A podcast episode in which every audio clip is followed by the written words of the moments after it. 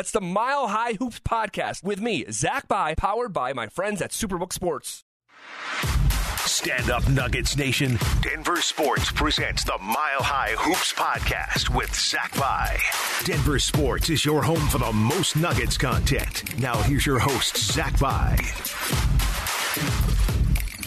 What is up, and welcome to another edition of the Mile High Hoops podcast. As always, I am your host, Zach Bye, and as always, I appreciate you spending a sliver of your busy day with me here on the podcast, reacting to a collection of losses, a three game losing streak for only the second time this season for the Denver Nuggets.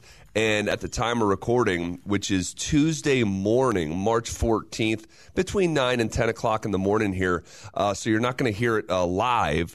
Um, and, and I'm, I'm laying that out because we're just a few hours away from uh, the Denver Nuggets going on the road for the first of a five game road trip uh, starting in Toronto.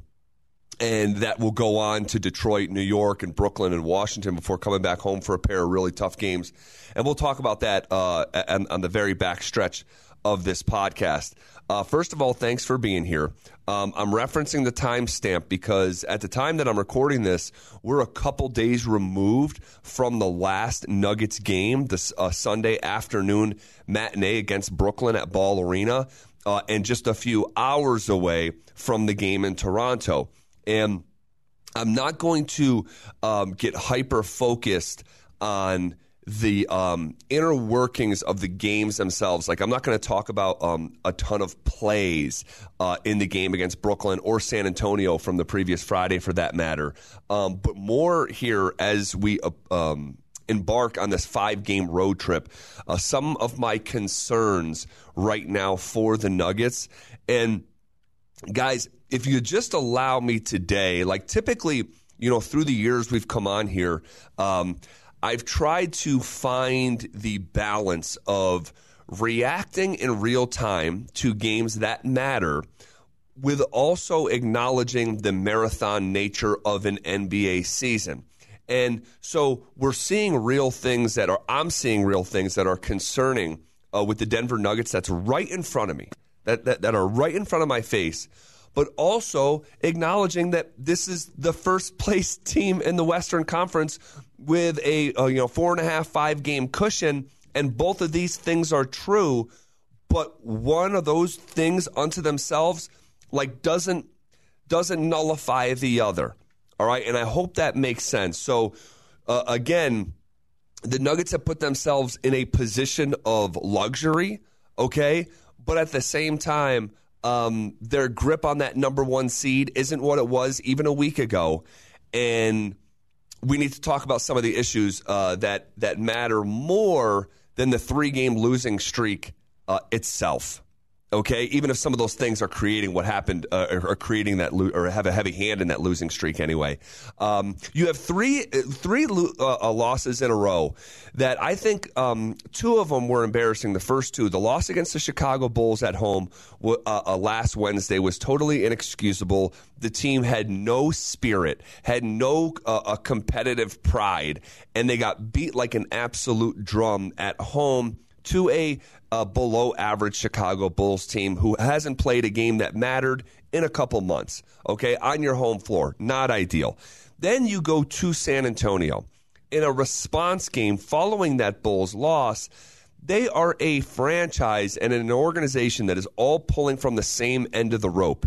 And that same end of the rope is we are trying to suck as hard as possible to put ourselves in the Victor Wembanyama, Scoot Henderson sweepstakes. Okay, never thought San Antonio would do there, uh, do that, or go there, and and here we are, guys. They got beat by a team who's not only trying to lose this season but I thought, in the most literal sense, trying to lose that game. They were trying to avoid winning. They were playing a guy in the fourth quarter that hadn't checked in, who's on like a two way, who has no business being on the floor of a fourth quarter of an NBA game. And by their actions, it looked like San Antonio was trying to sabotage their own efforts. And that's just how they're how they're rocking right now as an organization. Whatever. But even in the midst of, of that of that like framing, the Nuggets still still lost that game. okay, on Friday, March 10th. And then you, then you, that now, now you're riding like a, a, a little two game losing streak and you're hosting Brooklyn at home where you're the best home team in the league and you got beat. And there's a, there's a, a couple different reasons to how that loss developed into that two point loss uh, that it did but you're now looking at and Brooklyn's a good basketball team. Like I like a lot of the pieces that Brooklyn has, okay? Just because and, and Michael Malone actually talked about this after the game. I'm not I'm not uh, reducing uh, the Nuggets' struggles down to that loss against the Nets. They are uh, they have a, a, unique build, a lot of wings, a lot of length, um, and they have good players. Like they have good they have good basketball players um, that that in part made that KD deal work, right? Um, and I think that they're well coached, but they still should have won that basketball game. Now let, us just move past the, the the games themselves, okay? you have these three embarrassing uh, uh, losses in a row for each of their own reasons. Okay, the, the, the Nets loss less embarrassing, but still you're at home in a game you're trying to avoid a losing streak here. The Jokic triple double, uh, you know, directly leading to wins. That that stretch, which is one of the longest in NBA history, that's officially snapped. Okay, despite Yoke going for 35, 20, and 11, which is just an insane stat line. He was dominant, but that's almost why it's concerning. That you had the MVP of the league at home, played nearly 40 minutes, guys, and goes for one of the biggest triple doubles of the season in your own arena, and you you still lost. Okay. But there's a reason why that happened, and there's two of them in particular, and they have to do with half of Denver's core four or two thirds of their quote unquote big three. This is the overarching theme that I think will be lasting, okay? because if if the Nuggets go on and win the next three in a row, we're not going to be uh, retroactively like dwelling about what happened in the first and second week of March. That's just not how it's going to go. But an overarching theme that is going to last is the same one that we've been talking about for two and a half seasons, and that is the health of Jamal Murray, who once again did not play in the fourth quarter of this game not because of an elbow, not because of a sprained uh, a thumb or, or, or a hand or a shoulder. It's it's the knee again, and you can just pick one at this point, right? This time it was the left knee. It looked like he had the ice on the interior. Just take that for what it is. Guys, we're going into the the the, the, the postseason is going to begin in three to four weeks from now. Okay, and the prospect of heading into the third postseason in a row without a Jamal Murray that is healthy is deeply disturbing. The amount of time that Murray took to come back from this uh, event, okay, it was um, jarring to some. I was in support of it because with an investment that great and a max player and the ceiling that the Nuggets had when these guys are together, and the last time they were together, they're in the Western Conference Finals, and I was I was okay with taking the conservative approach. But it's almost like, you know, and I'm going to make a bad analogy right now, but I'm going to make it anyway. Cover the Denver Broncos for the last six years. This past season in training camp, the, the new coach for the Broncos said, we're going to go conservative, conservative, conservative with it from a health standpoint. And we are going to take it so easy because our health is the most important thing. And okay, it kind of makes sense when you lay it all out there. But but when you when they got to the season, the team wasn't ready to play. They didn't have the conditioning and the callus to play. So two things happened. One, they weren't performing at a high level because they weren't used to doing it, and they ended up being the most injured team in football anyway. So it was a horrible parlay of events for the Broncos. It's not a perfect analogy, but I kind of thought about that when I was thinking of Jamal because you took this such conservative conservative approach in an effort to be your best right now for like this this stretch right now and you're not there you're not even finishing games you missed two weeks leading up to the all-star break you come out of the all-star break with the chip on your shoulder and uh, Murray has been mostly bad since the All Star break. Has it all been bad? No, he's a very good NBA player. But the Nuggets are trying to reach greatness. And for them to achieve that, Jamal's going to have to be great. Okay? And when you look at him coming out of the All Star break, how many times has Jamal Murray, you know, shot 50%? Uh, he missed weeks leading up to the All Star break. He comes out against Cleveland. It's six for 19 for 30%. It's three for 13 against Memphis, 23%. It's eight of 22 against the Clippers for 36%. Played well against a tanking Rockets team. Give him credit. But eight of 19 against Memphis. Uh, uh, played well against Toronto, give him credit, but 4 of 15 against the Bulls, 9 of 21 against the Spurs, 5 of 19 against uh, the Brooklyn Nets. Guys, on the whole, you're getting like one good night out of every three or four. That's just not going to cut it when you're expecting Jamal Murray or hoping Jamal Murray can be the second best player on a title team. Okay? Don't forget what that looks like. All right? From NBA history, all right? And we've gone through it here on the podcast. We've gone through it. What that what the profile, the top two stars on a title team looks like. Typically, they're Hall of Famers, both of them. Both of them. Whether you're talking about um, whether you're talking about um, uh, uh, uh, uh LeBron and D Wade or D Wade and Shaq or Kobe and or, or or Steph and Klay or you know you go down the line over and over and over again throughout NBA history. It's rare anomalies where your second best player isn't a Hall of Famer. But if he's not, if he's not, and again, we're just reframing a conversation we've already had. If he's not, he's like an all pro caliber. Here, here's a good example the Milwaukee Bucks. The Milwaukee Bucks are a real title contender, okay? Their second best player is probably Jrue Holiday right now, and they got other, you know, Khris Middleton, former All Star, Brook Lopez, you know, is going to be in the running for Defensive Player of the Year. Jrue Holiday is going to make an NBA team. Forget the All Star game. He's going to be he's going to make an All NBA team, okay? So if you're not in the Hall of Fame status as your second best player, that's typically what it looks like. So if you're not, if you're Kawhi in Toronto, do you have a second Hall of Famer? No, but Kyle Lowry is freaking, he's going to flirt with it, and he's like an all pro, perennial all star at that time, right? Here, the, the, the profile, the top two of Jokic and Jamal, it's a little bit of a departure from the traditional framing of the top two players on a title team. That's okay if he's 100% healthy and he can catch the groove that he's caught in the past. But if he's not healthy, what are we really talking about? Like, you kind of already have to extend your imagination to say, okay, you know, uh, to a certain degree, I'm not, you know, crapping on, on Jamal. He's a really good NBA player. This is why we're talking about it. This is, this is part and parcel why we're having the conversation. But you kind of have to use your imagination a little bit like, could Jamal Murray be the second best player on a title team? And you can kind of go there. But if he's not healthy, guys, it's kind of a non starter in terms of getting to the mountaintop. So this has got to resolve itself because there's another marathon waiting. Okay? You're going to get through the 82 game season, and then the second race starts. And that one, while shorter, it has the intensity of a sprint, but still the overarching marathon natures. You you got to beat a team four times in two weeks here. Then you got to beat another contender four times in two weeks there. Then you got to beat a real tip top contender four times then in a two week period, and then you're going to see the best from the other side and win four times. Like that's another marathon, and I'm deeply concerned that Jamal physically is not going to be up to this task. It's nothing that he did and brought on himself right? I'm not putting fault at, at his feet, but I am acknowledging the very real factors that are right in front of me. Okay? And, and by the way, let, let, me let me take it a step further.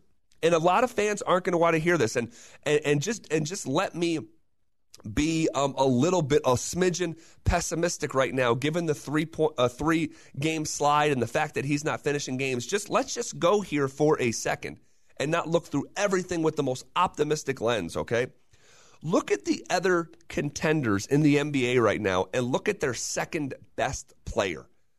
Which one? And I just looked at the top one, two, three, four, five. Six, I looked at the top seven contenders. I really have to extend my um, extend my thinking to think that like maybe the eighth best contender could win it all, like the Lakers or something like that, because that's who would be the eighth next contender. When you look at the Celtics, who's their who's their best player? Jayson Tatum. He's in the MVP conversation, right? He's on a Hall of Fame track. He's already been to the finals, right? He's already taken a team to taken a team to the finals. Second best player is Jaylen Brown. Like that's an All NBA player. That's that's a perennial All Star, All NBA player. Who's the Bucks' second best player? Jrue Holiday. We already talked about him. You look at the Suns' second best player uh, after Kevin Durant. It's going to be uh, a, a, Devin Booker. Devin Booker is a All NBA player and is on a Hall of Fame track. Um, skip over the Nuggets because they're the fourth, mo- fourth most likely team to win it all, according to our friends at, at Superbook, the proud sponsor of this podcast. You get to Klay in Golden State. Hall of Famer who is just, I mean, uh, looking at his game against the Suns on, on, on Monday night, wow. Uh, Klay, I mean, he's, he's talking about coming back from injury. Klay Thompson, right? Uh, coming off a championship, putting up 22 a game or whatever he's putting up. Look at the second best player in Philly. So you got your MVP candidate who might win it, by the way, and Joel Embiid. We'll get back to that conversation. But it's James Harden who's, you know, scoring the basketball, shooting it, and leading the NBA in assists. Like, you, you look at, uh, uh, uh um, you know, uh, with the Clippers, is the second best player Kawhi or is it Paul George? Because Paul George is leading the team in scoring at 24 a game. And we're going through this exercise because I want to be realistic about where what I'm seeing. I am not seeing a guy in Jamal Murray who looks like the second best player on a title team first and foremost, but he's also not healthy. And not any one of these other contenders that we just went through, six other contenders in addition to the Denver Nuggets, would trade their second best player for Jamal Murray. So he has got to get better. All right, he's he's got to get better physically, and he needs to start playing better because he's shooting under forty percent in the month of March. Okay, and ever since the the the the, the re-aggravation um, in early February, all right, as we're now approaching mid March, we're talking about another setback in early February, mid February or early February rather. Um, against Atlanta, I think it was the last time we saw him uh, before after the All Star break on the fourth. He just hasn't looked right. So I am going to be watching this as closely as anything with the Nuggets here moving forward. All right, anything. It's it's it's it is of the utmost importance. Okay, because the rest of the peripheral stuff doesn't even really matter if your blue blood, top tier, high end talent is not right at the very top. Because NBA history says if you don't have that, you don't have a title contender, and that and that's the goal here right? That's the goal. Um, Michael Porter Jr. is the other big theme here, um, taken away from uh, over the weekend, and something I'll be just hyper aware of, of following here moving forward. That Michael Malone outright benched Michael Porter Jr. in Sunday's matinee against Brooklyn. Was Michael Porter Jr. the best version of himself? on Sunday afternoon? No, he wasn't. Was he at the top of the list of problems that the Nuggets had on Sunday afternoon? Absolutely not. Michael Porter Jr. was having a fantastic game. He was a plus six with 23 points, three offensive rebounds, very active on the offensive glass, four assists, a steal, efficient from the field, efficient from three, perfect from the stripe. Did he have a couple turnovers in the third? Yeah, he did. Did he have a couple defensive lapses? Yeah, join the club. But it feels like Michael Malone is like the teacher who's at the board and the whole class is talking and she snaps around and goes to her old target because that's the most muscle memory uh, friendly target through you know the year, or in Michael Porter Jr.'s case, the last couple years. Why he singled him out and solo benched him, I don't know. My only guess is he doesn't trust the guy. And he's got facets to his game that just drive Malone nuts. Why he sees them more clearly and less clearly with a uh, a Bruce Brown, I, I don't know. I don't know. But there's been a lot of discord, uh, discourse uh, over this move, and and I just think that Michael Malone uh, did not handle this the right way. I said on the radio show yesterday, I'm almost expecting him after watching the film to come out and flat apologize because it doesn't make sense.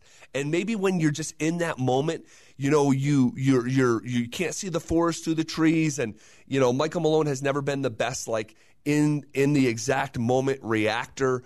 Um, and I think that when perspective sets in and he watches this film and he and his staff watch this film, I think there's going to be some acknowledgement that he misplayed his hand here.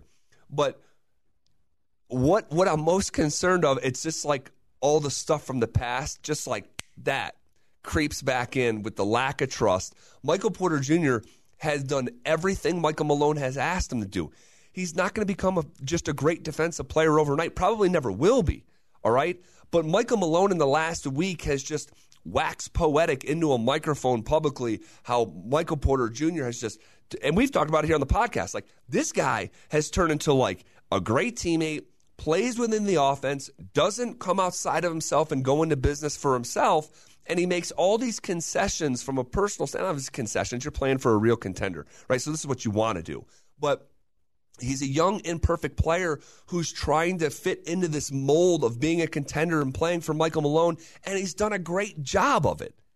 And his reward was getting his ass benched on Sunday afternoon in front of the home crowd uh, against a team that probably could have used his offense out there to even just cross cancel what Brooklyn was doing. Even if you were going to be, uh, uh, uh, uh you know, not even an albatross defensively because that puts too much onus on him. But even if he's not a great defender, like, do you need that offense out there? He was nine for 12, guys. Like, what, what are we talking about? So I didn't like it. I think it was one of the lower moments of the season for Michael Malone. And I do think maybe by the time you hear this, it gets addressed uh, before uh, the Toronto game uh, on Tuesday evening. Okay, um, finishing up here. Um, quick thought on the bench. Uh, I'm going to use the phrase deeply disturbed again. Um, this unit has not gotten any better after the trade deadline. Uh, Reggie Jackson has been a shell uh, of his former self. I've kind of been waiting for him to starting to be comfortable in his own skin. Um, I get it, new situation, new new new-ish role, new teammates, new coach. That's got to be difficult. But Reggie Jackson's been in the league for over a decade and I just thought that his maturation process would be just a little bit quicker. He's really struggled. I mean, he has really struggled. Uh, you look at his game log, it's uh, just a real departure of, of what we thought uh, we were getting here in Denver. So that's been disappointing. I was a little bit more bullish on the Thomas Bryant signing um, at the trade deadline. That has not aged well. He didn't play against Brooklyn. I get it. They don't they don't have a traditional center, so the matchup wasn't his. But even beyond that, he's been less than advertised. Um, was getting like 10, 12 points a game with the Lakers. Not even close here uh, in Denver. So I'm I'm concerned about the bench. And again, if you just allow me today to just um, be a little bit. Um, looking at the team pragmatically, removing emotion, and just acknowledging some of the stuff that I'm seeing. Like Jamal Murray's lack of health is deeply disturbing. Michael Porter Jr. disconnect at this point in his in the season that he's having in the six weeks on the heels of it, it's kind of you're kind of set back to where you were. Um, that's concerning. The bench continues to be uh, concerning.